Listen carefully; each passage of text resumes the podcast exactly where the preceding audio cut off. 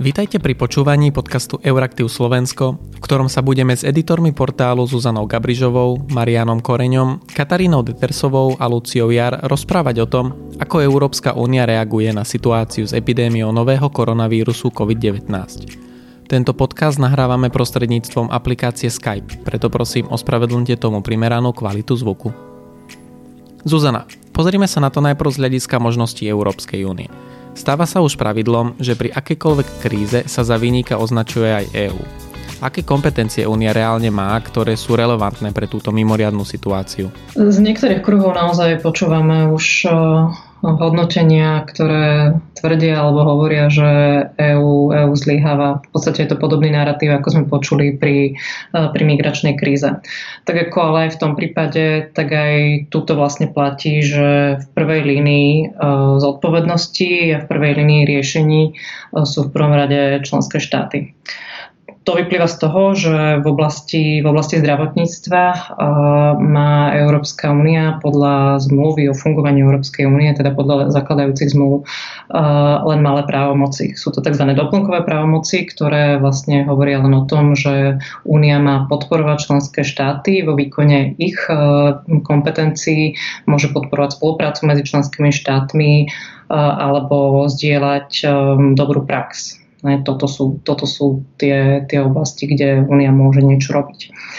Samozrejme, aj v rámci týchto, týchto kompetencií je možné niečo robiť aj v tejto situácii a možno by sa dalo povedať, že aj z európskej úrovne mohol prísť apel na vážnu situácie skôr ako prišiel, teda z tej politickej úrovne, lebo napríklad na tej technickej úrovni máme niečo, čo sa volá Európske centrum pre prevenciu a kontrolu chorôb, ktorý má v popise práce v podstate presne toto, upozorňovať na, na možné rizika a monitorovať situáciu globálne. No a toto centrum v podstate už 22. januára vydalo, vydalo správu, ktoré hovoril, ktorá hovorila o vysokom riziku, že sa COVID-19 z Číny v podstate rozšíri globálne. 24. januára sme mali vo Francúzsku prvý, prvý prípad eh, potvrdený a už 26. januára v podstate toto centrum hovorilo, že je vysoká hrozba toho, že sa eh, šírenie vírusu presunie na územie, eh, územie EÚ. Potom koncom januára Európska komisia ako keby pristúpila k prvým konkrétnym krokom a síce na, na podnec Francúzska a, a aktivovala mechanizmus civilnej, civilnej obrany. Potom aj počas februára vlastne sa komisia snažila komunikovať s členskými štátmi, upozorňovať ich na to, že táto, táto hrozba je čím ďalej viac, viac reálna. Snažila sa získať aj informácie o tom, do akej miery majú členské štáty v zásobách v podstate ochranné pomocky, napríklad medicínske, ale to už členské krajiny dosť pokulhávali s nejakou schopnosťou reagovať alebo už len v tom odpovedať Európskej komisii na, na ich dotazy. Takisto sa dá povedať, že Európska komisia už teraz reaguje pomerne intenzívne Existuje krízový koordinačný tím, ktorý sa, ktorý sa na situáciu pozera aj z toho, aj z toho medicínskeho hľadiska. Pomerne pravidelne už konzultujú lídry členských štátov aktuálnu, aktuálnu situáciu. Takže tá situácia sa postupne v oblasti koordinácie aj z hľadiska tej zdravotníckej oblasti zlepšuje. Tam je druhá oblasť, kde má Európska komisia alebo Európska únia samozrejme väčšie kompetencie a to je otázka ochrany hraníc Uh, vieme, že len v podstate predvčerom pristúpila uh, Európska únia k tomu, v podstate je to bezprecedentný krok, že uzavrela vonkajšie hranice. EÚ obmedzila cestovanie, ktoré nie je úplne nevyhnutné. Toto je niečo, čo, čo sa nikdy v histórii EÚ doteraz nestalo.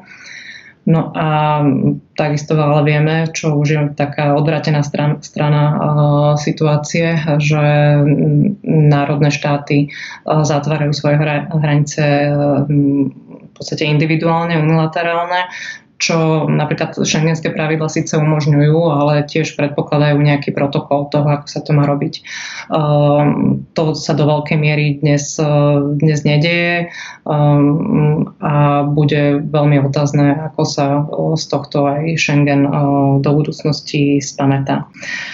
Do budúcnosti tie možnosti únie riešiť samozrejme sú potom skôr sekundárne. Únia má oveľa väčšie možnosti riešiť ako keby dopady tej krízy ex post a tam sa už dnes rokuje o mnohých veciach. Väčšina z nich sú v podstate ekonomické opatrenia, mobilizácia nejakých finančných zdrojov.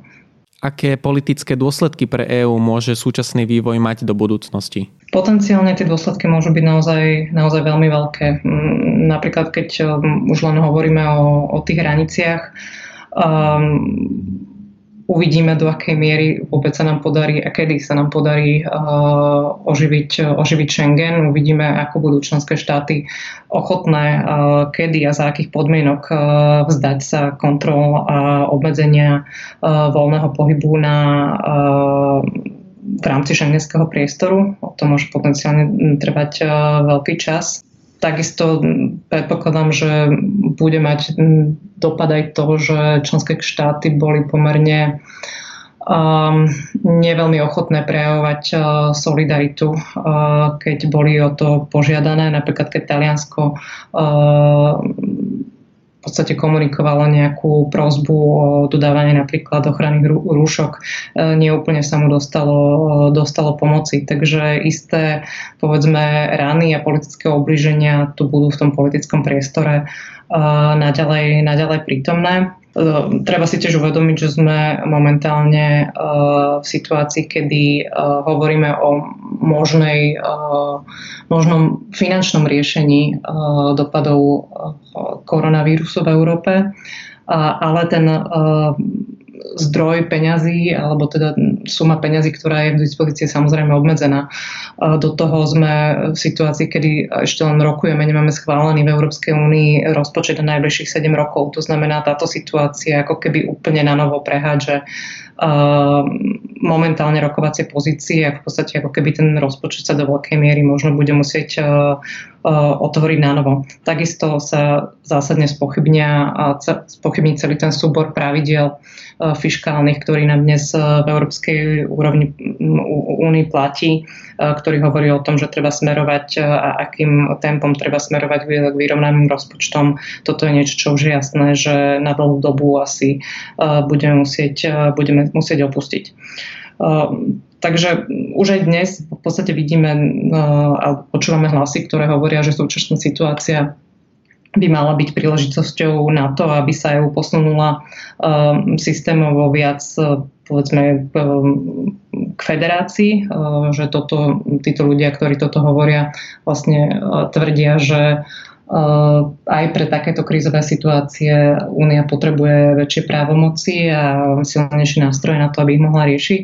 Ale samozrejme paralelne budeme počúvať aj eh, hlasy, ktoré hovoria presný opak. A síce eh, síce ľudia, ktorí budú hovoriť, že naopak treba ísť smerom posilňovania národnej, národnej suverenity, pretože sú to členské krajiny, ktoré musia svojich občanov chrániť.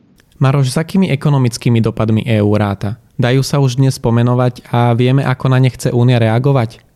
Mm, Európska komisia v pondelok zverejnila takú najnovšiu prognózu ekonomického vývoja v Európskej únii, ktorá už aj počíta s tými dopadmi koronavírusu a ten výhľad nie je úplne dobrý. Ona, komisia pôvodne totiž, respektíve tá predošlá predpoveď komisie počítala s hospodárským rastom v tomto roku niekde na úrovni 1,4% HDP ale po započítaní vplyvu epidémie e, ten, tá predpoveď, respektíve ten výsledok je horší o 2,5 percentuálneho bodu, čiže medziročne sa očakáva pokles o 1% HDP. A teda nie je to jediná predpoveď, ktorá bije na poplách. Rovnako šéfka Európskej centrálnej banky Kristina Lagardová minulý týždeň hovorila o scenári, ktorý môže pripomínať dokonca finančnú krízu z roku 2008. Ale oni sú tam aj také sekundárne, možno politické dopady. Táto epidémia e, zastihla Európsku úniu v čase, kedy mm, vrcholia rokovania o novom 7-ročnom rozpočte Európskej únie. Tie už predtým boli veľmi komplikované a pomalé.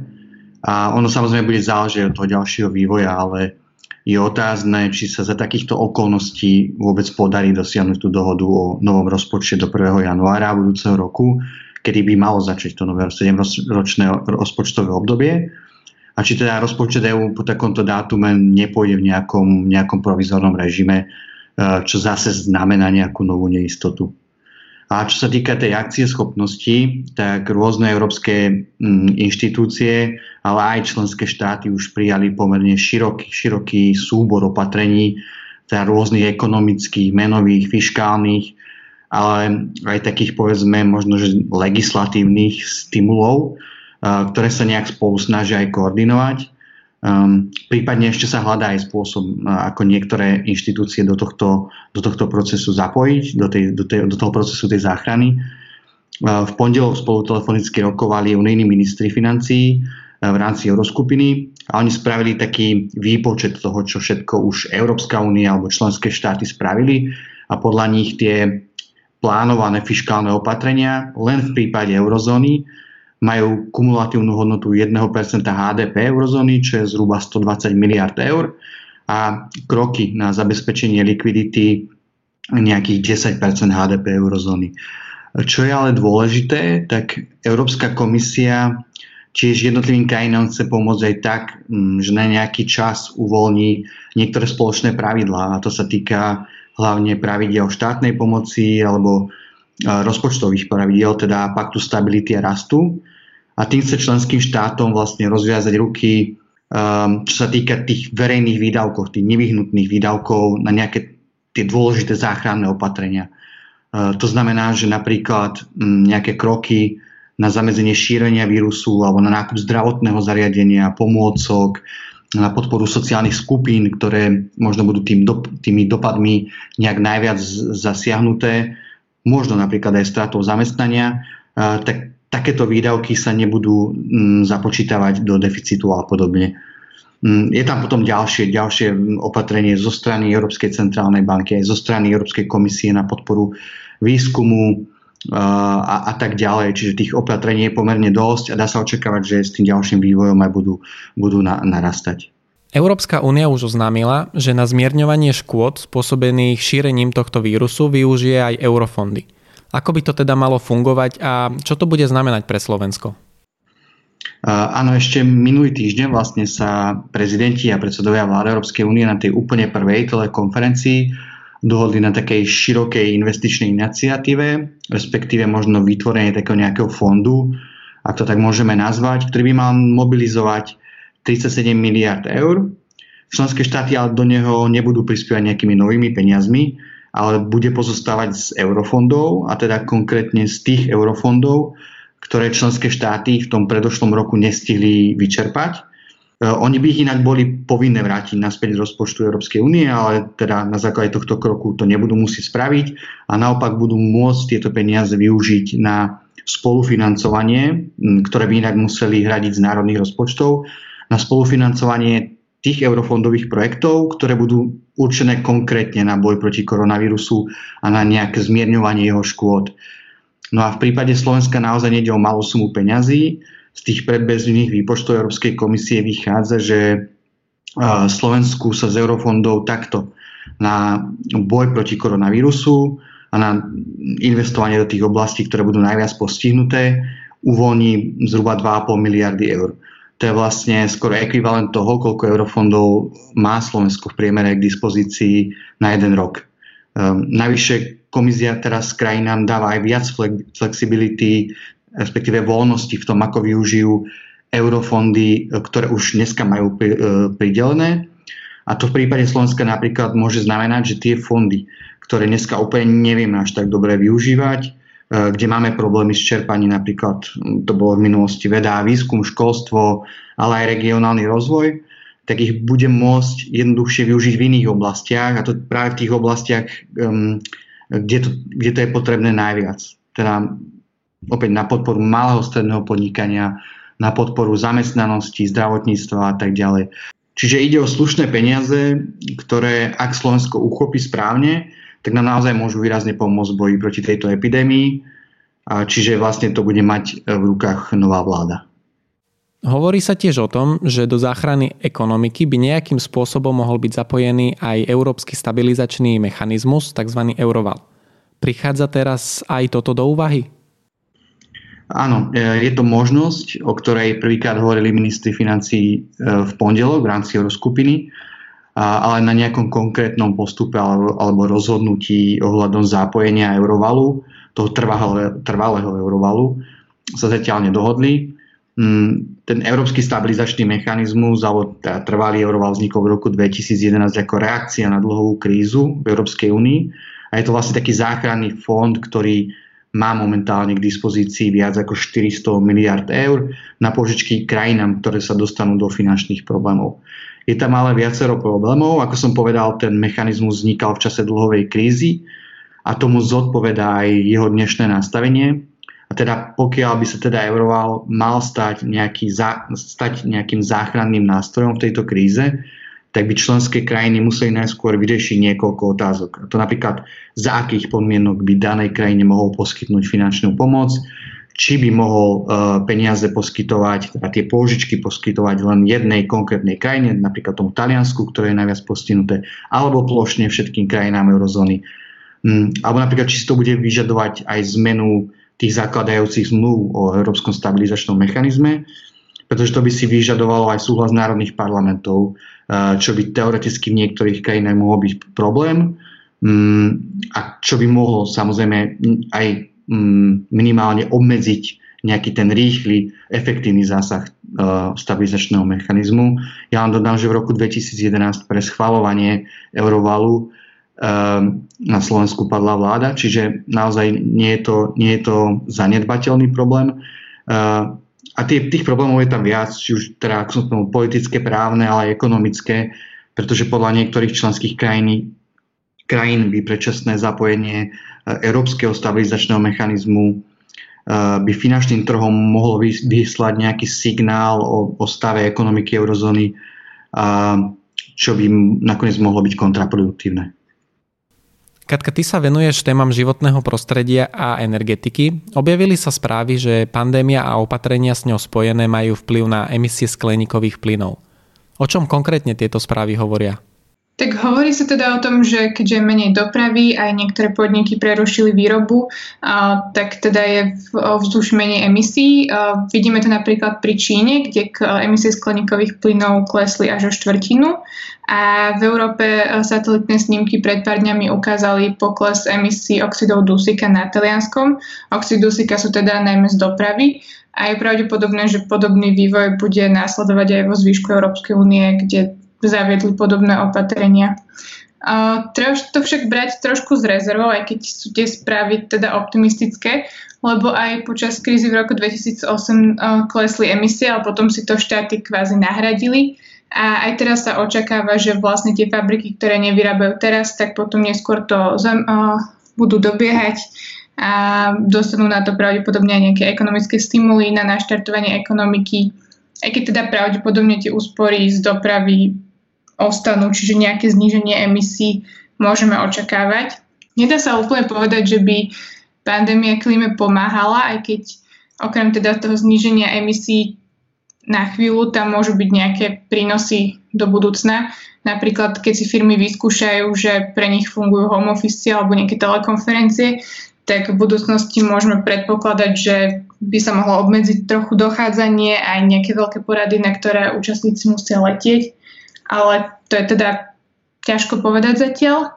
A, ale skôr sa vyskytujú obavy, že by spomalenie ekonomiky mohlo ohroziť snahy o prechod na nízkohlíkové hospodárstvo aj celkovo boj proti klimatickým zmenám.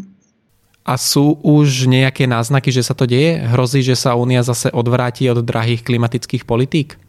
Náznaky sú z niektorých členských krajín. Napríklad už v pondelok český premiér Andrej Babiš vyhlásil, že Európska únia by mala na určito, určitú dobu zabudnúť na Európsku zelenú dohodu a sústrediť sa len na boj s koronavírusom. A v útorok zase polský štátny tajomník Januš Kovalský povedal, že Európska únia by mala od budúceho roku zrušiť systém obchodovania s emisiami, alebo teda z neho aspoň vylúčiť Polsko teda aby podniky nekupovali emisné povolenky, ale mohli dať peniaze na pokrytie strát. Um, Európska komisia zatiaľ cez svojich hovorcov odmieta, že by sa takéto niečo malo diať a teda stále hovorí, že klimatická kríza je realitou, ktorú treba riešiť, ale uvidíme teda, ako to bude pokračovať v tých rokovaniach, lebo aj na najbližšom a najbližší uh, summit EÚ sa má venovať iba koronavírusu, nie žiadnym klimatickým politikám. A, a uvidíme teda, koľko, koľko to bude takto trvať a čo by to mohlo, mohlo ovplyvniť. Hrozí tiež vlastne prepad investícií do nejakých zelených technológií, hlavne teda do obnoviteľných zdrojov energie, pretože klesá cena ropy a tým pádom už sú tieto zelené technológie menej výhodné. Dneska sme počuli od budúcej podpredsedničky vlády pre eurofondy Veroniky Remišovej, že by na Slovensku mohli nejako flexibilnejšie využiť eurofondy, čo nám ostávajú ešte z tohto obdobia na riešenie teda práve situácie s koronavírusom, čo by však znamenalo, že sa nevyužijú na napríklad nejaké teda investície do zelených technológií alebo nejaké to takéto opatrenia. A tiež vidíme, že v práve v tom ekonomickom uh, duchu bude tú um, pandémiu koronavírusu riešiť podpredseda vlády pre ekonomiku Richard Sulík, ktorý teda je považovaný za klimaskeptika, čiže tiež tam nie je nejaké pravdepodobné, že by podporoval uh, nejaké zelené investície a skôr to bude teda podpora firiem aj ak by mali ďalej znečisťovať. Je to teda pochopiteľné, že sa štáty snažia riešiť tú koronavírus a tú vzniknutú situáciu, ale teda vieme, že riešenie klimatickej krízy nie je niečo, čo môžeme odložiť a hlavne rok 2020 je pre klimatické ambície dôležitý rok, pretože v novembri nás čaká klimatický summit, kde majú štáty predstaviť, ako konkrétne idú s klimatickou krízou bojovať. Um, takže uvidíme, že aký bude ďalší vývoj a či sa k Česku a Polsku pripoja ďalšie krajiny a budú tlačiť na nejaké spomalenie ambícií. Lucia, ty si sa v tomto týždni venovala v textoch koronavírusu najmä otázkam bezpečnosti. Ako vírus COVID-19 v týchto dňoch ovplyvňuje Európu, Severoatlantickú alianciu a armády jej členov? Európska únia, ale aj na to, teda garant bezpečnosti v Európe, samozrejme koronavírus e, výrazne zasiahol.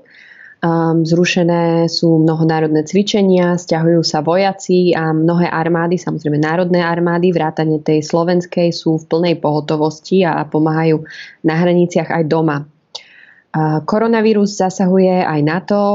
E, prípady nákazy už potvrdili aj medzi civilným aj vojenským personálom, čiže priamo aj v centrále, aj na niektorých základniach. E, no a nákaza nového koronavírusu sa potvrdila aj u bývalého generálneho tajomníka NATO Javiera Solanu, 70-ročného Španiela, ktorý je v súčasnosti v karanténe v Madride, ale podľa správ teda sa cíti dobre. No a čo sa týka takých konkrétnejších krokov, tak ehm, to, čo ovplyvnilo alianciu, je napríklad e, absolútne zrušenie pripravovaného cvičenia e, Cold Response, teda studená odpoveď, e, ktoré aliancia chystala v Norsku pre viac ako 15 tisíc vojakov z deviatich členských krajín. Malo to byť najväčšie cvičenie za polárnym kruhom, teda v Arktíde. Um, otázna je napríklad aj budúcnosť najväčšieho cvičenia, ktoré NATO plánuje za posledné štvrť, štvrť storočie. Uh, volá sa Defender uh, Europe 2020. A zatiaľ ani vyhlásenie pandémie ho zatiaľ nezrušilo.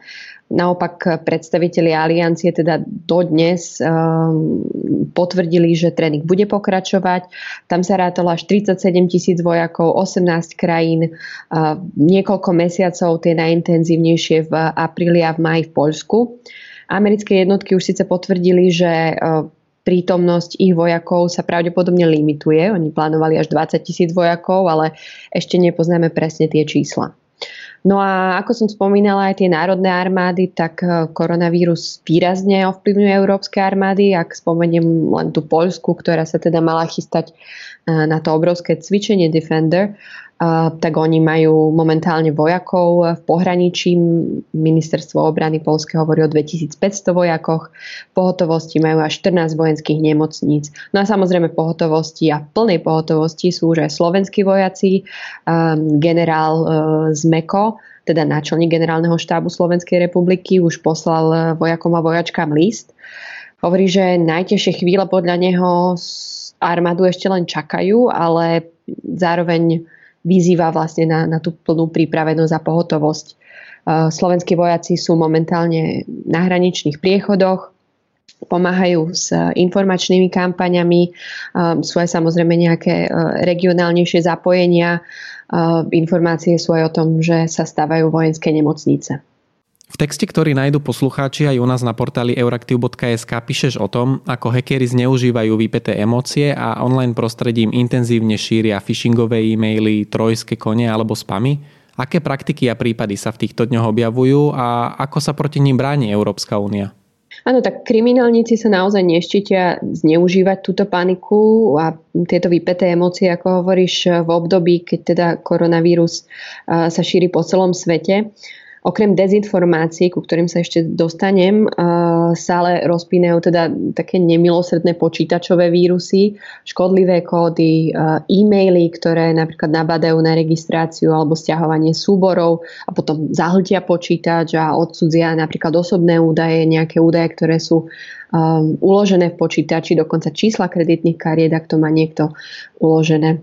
Uh, tie phishingové e-maily, ktoré si spomínal, tak to sú špeciálne prípady. Naozaj sa ich objavilo o mnoho viac. Tie bezpečnostné firmy, ktoré sa venujú kyberbezpečnosti, veľmi intenzívne na to upozorňujú.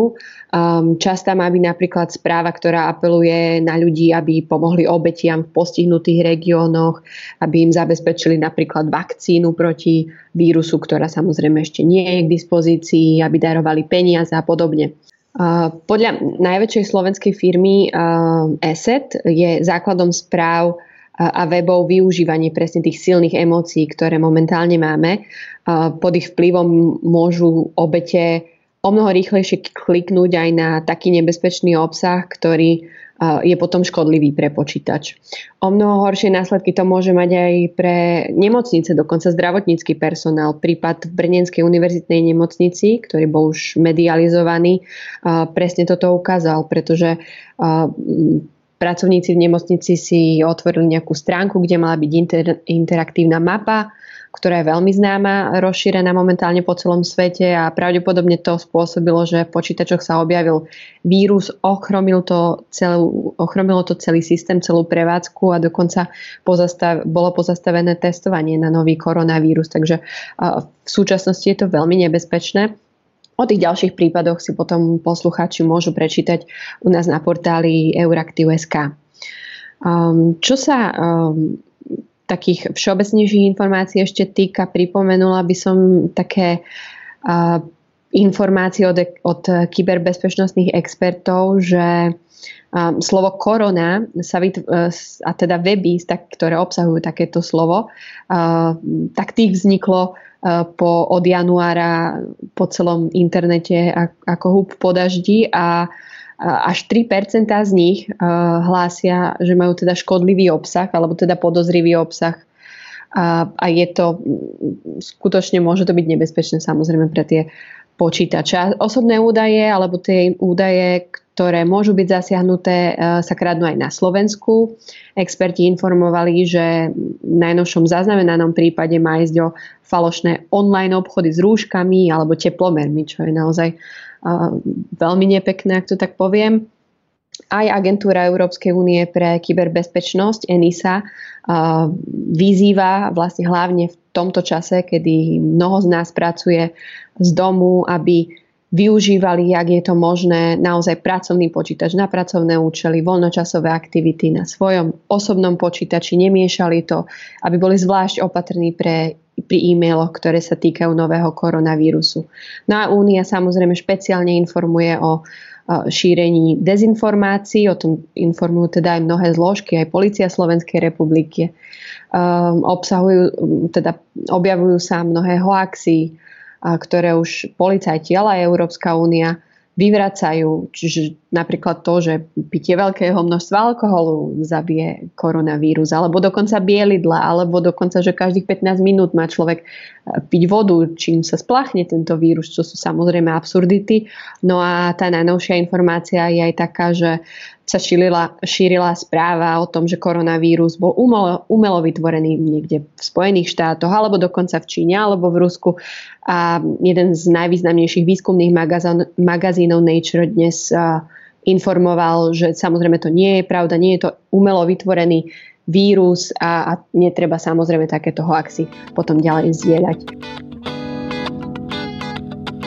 Ďalšie naše podcasty nájdete na stránke euraktiv.sk lomka podcasty, v dennom newsletteri nášho portálu alebo si ich môžete vypočuť vo vašich obľúbených podcastových aplikáciách. Ak sa vám náš podcast páčil, zdieľajte ho s priateľmi a nezabudnite nás ohodnotiť. Na tomto dieli spolupracovali Zuzana Gabrižová, Marian Koreň, Katarína Detersová, Lucia Jar, Štefan Bako a Adam Bajla.